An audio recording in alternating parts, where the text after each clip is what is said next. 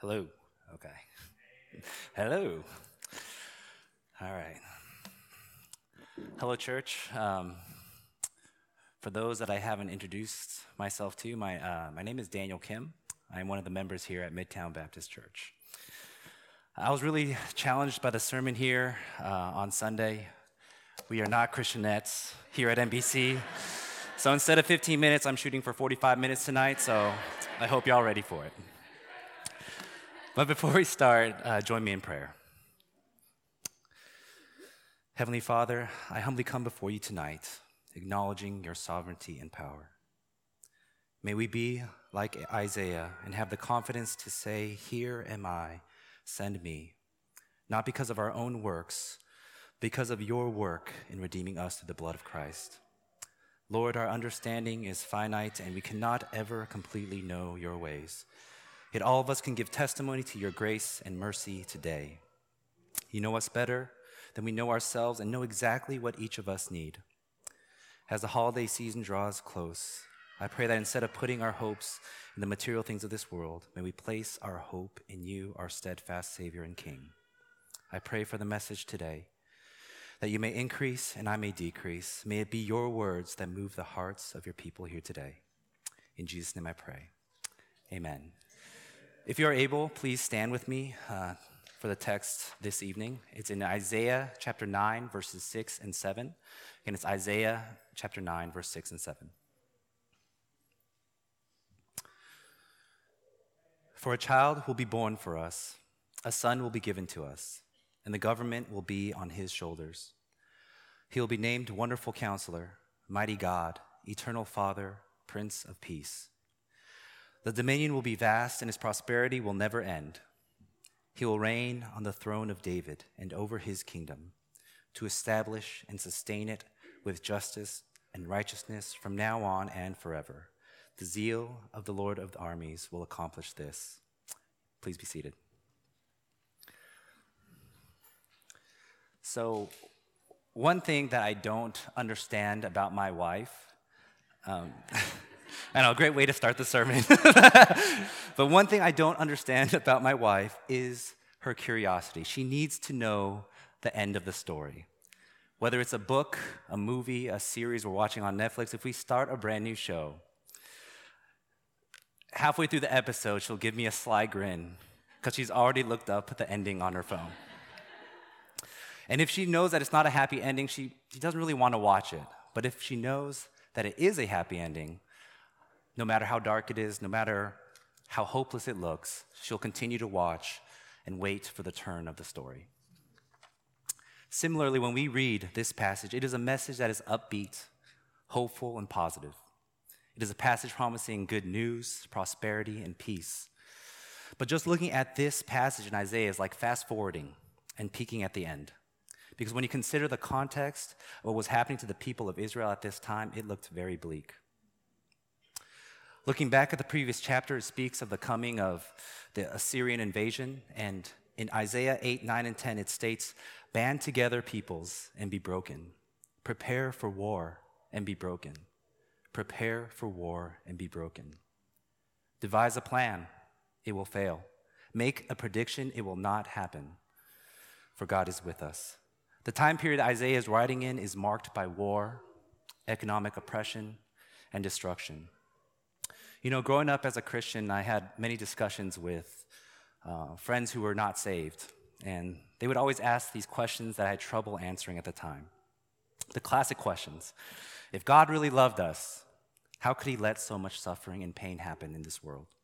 How could He allow these shootings, these natural disasters, these all sorts of tragedies happen? How could he allow the corrupt stay in power and the weak continue to get exploited? Where is God in the midst of suffering? You know, at the time it was difficult for me to have a good response. But those questions led me to the three points I want to discuss here tonight. Number one, pain and suffering have a purpose to seek help in God. Pain and suffering have a purpose to seek help in God. Number two, God's help many times is not what we expect. God's help many times is not what we expect. And number three, pain and suffering in this life is temporary. Life in Christ is eternal. Pain and suffering in this life is temporary. Life in Christ is eternal. For those of you that don't know, I work as a nurse at Regional One in the outpatient surgery department. Um, so, as a healthcare worker, I see people in pain every day. Um, it isn't pleasant always seeing people in pain, but I've come to recognize the critical role that it plays in our lives. Mainly, we understand that pain is the body's alert system. It recognizes that something is wrong, it warns us to protect that area and to seek help. When we ignore those signs of pain and brush it off, it leads to more problems that continue to grow and get worse. Recently, my uncle passed away of stomach cancer, and um, this was particularly hard on my mom. Um, not because he had cancer, but because he ignored all the signs. She told me that he had a lot of pain and discomfort for a long time, but he never went to seek out help until it was too late. You see, pain is not to be ignored, it actually plays a vital role in getting better. This leads me to my first point pain and suffering have a purpose to seek help in God. Let's take a minute to reflect on how we respond to pain in our lives. I've told everyone here that pain and trials in our lives have a purpose. This purpose is to inform us that something is wrong, that we need to seek help. But who or what are we seeking shelter in? C.S. Lewis writes this Pain insists upon being attended to. God whispers to us in our pleasures, speaks in our conscience, but shouts in our pain. It is his megaphone to rouse a deaf world. And when we seek help in God, he will respond, as we see in verses 6 and 7 of the text. For a child will be born for us, a son will be given to us, and the government will be on his shoulders. He will be named Wonderful Counselor mighty God, eternal Father, Prince of Peace. The dominion will be vast and his prosperity will never end. He will reign on the throne of David and over his kingdom to establish and sustain it with justice and righteousness from now on and forever. The zeal of the Lord of armies will accomplish this. Can you imagine what good news this is to the people who are desperate for relief? The people of Israel who are exploited by those in power, suffering from the threat of constant war and destruction, and in their suffering, God hears their cries for help and responds by letting them know He will deliver them from their current state, by sending someone that will be called Wonderful Counselor, Mighty God, Eternal Father, Prince of Peace. Brothers and sisters, how often do we instead run to the counsel of man instead of our wonderful counselor? How often do we rely on our own strength instead of letting go and relying on our mighty God? How often do we re- seek relief by building up temporary treasures here on earth instead of building treasure in heaven with our eternal Father? How often do we invite more chaos and noise in our lives instead of relying on the one who is the Prince of Peace? Are you seeking God in your times of need? This leads me to my next point. God's help many times is not what we expect. Isaiah 8:10 says, "Devise a plan, it will fail. Make a prediction, it will not happen. You know, surgery is interesting because it's purposeful injury to the body in order to fix something that's wrong. Sometimes we find the solution for someone who is in pain is to actually cause more pain. This surprises the patients and catches them off guard all the time. I don't know how many times I heard the phrase or statement something like, if I knew it was going to hurt this bad after surgery, I never would have done it. I should have left it the way it was. Similarly, the help that comes from God can come in a form that we don't expect. And many times we do the same type of grumbling when things don't go the way we think it should. This is certainly true of the people of Israel on their expectation of the coming Messiah. They heard the words of Isaiah that the Messiah will come, someone who is mighty, who will bring guidance and peace to those in turmoil. When hearing those words, I'm sure they made a prediction of the type of person to expect. Probably an imposing figure with might and political influence. And as we have recently heard in the sermons from Pastor John, uh, when Jesus comes to fulfill the prophecy, he constantly is not recognized. John 1:10 says, "He was in the world, and the world was created through him, and yet the world did not recognize him. They don't recognize him, and they don't realize who Jesus was sent from. They already have their minds made up of what they expect the Messiah to be. Looking back at verse 6, it says, For a child will be born for us, a son will be given to us, and the government will be on his shoulders. The dominion will be vast, and his prosperity will never end. He will reign on the throne of David and over his kingdom, to establish and sustain it with justice and righteousness from now on and forever. You know, many people expected a child to be born, probably from a prominent family, in a significant fashion. Instead, he was born in a manger of a dirty stable to live his early years as a common carpenter. The expectation was that the Messiah would be given by God so Israel would conquer and rule. The Israelites believed that the coming Messiah would come with a mighty sword and bring power to the nation of Israel. That when he died, he would die as a hero after establishing military might and economic prosperity to the Israelites. However, God moves in a way that can't be predicted. John 3:16 For God loved the world in this way he gave his one and only son so that everyone who believes in him will not perish but have eternal life. You know in verse 6 of Isaiah it says for a child will be born for us a son will be given to us. God doesn't give just a son, he gives his only son. He doesn't deliver his people by might or by political prowess. Instead, he delivers his people by living a blameless life, helping and healing the poor, by dying not as a hero, but as a criminal in the most cruel and humiliating way, dying on the cross to pay the price for our sins. It is in this way that he establishes and sustains his kingdom. Many of us, and I know I fall victim to this all the time, we have certain expectations and plans that we make for our own lives. That if God, we say the things of that, if God really loves us, He will help us accomplish X, Y, and Z. Then things happen in our lives that are completely unexpected.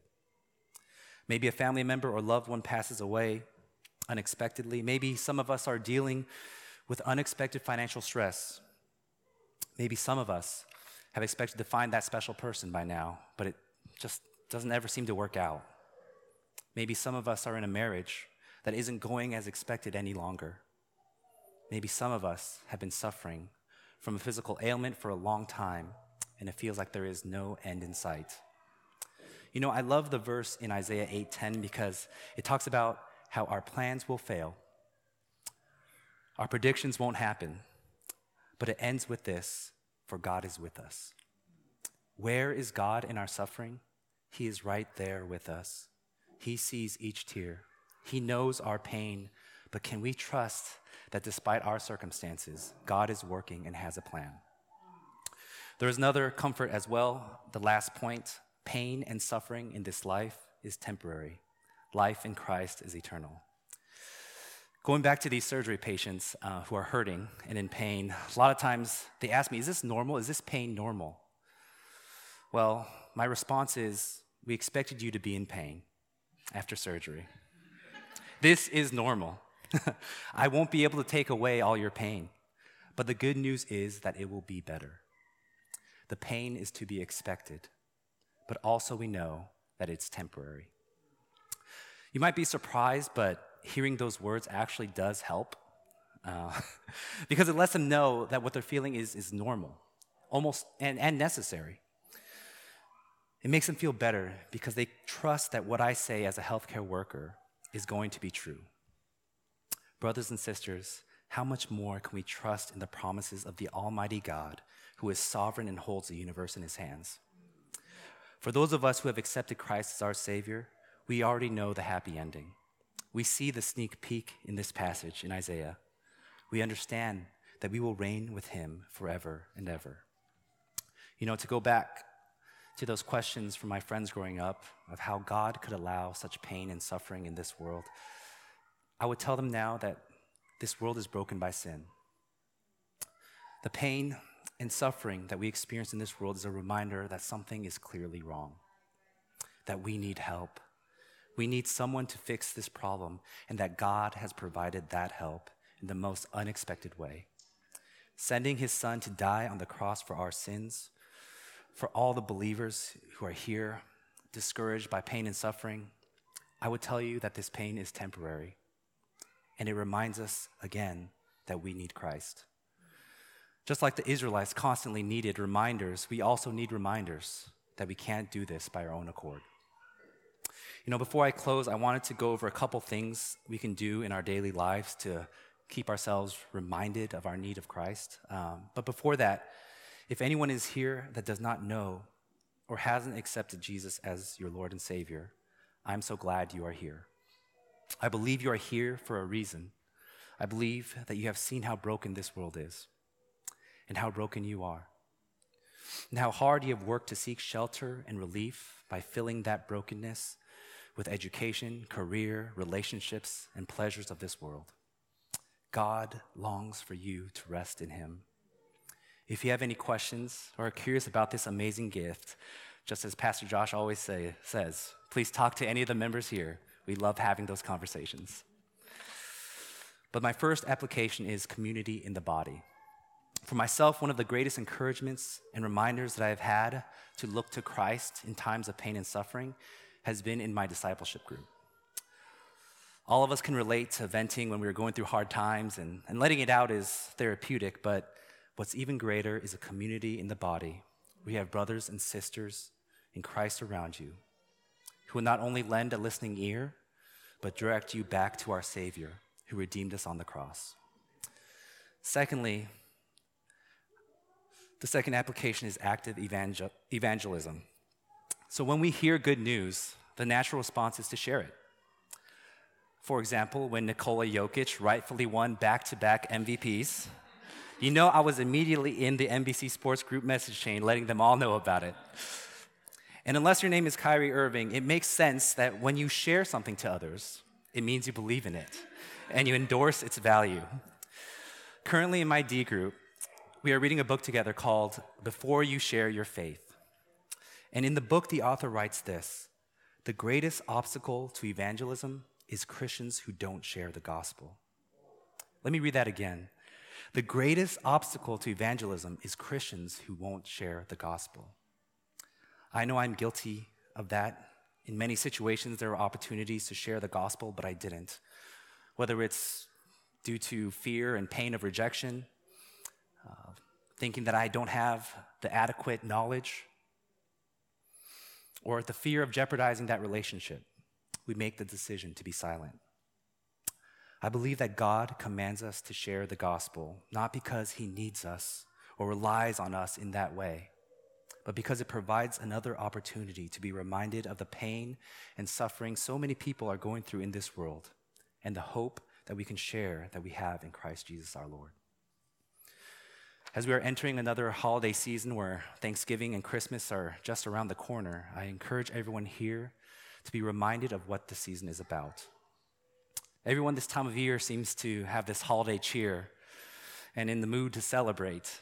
But are we celebrating this year because it's time off that we have from work to spend with loved ones and to buy gifts and receive gifts?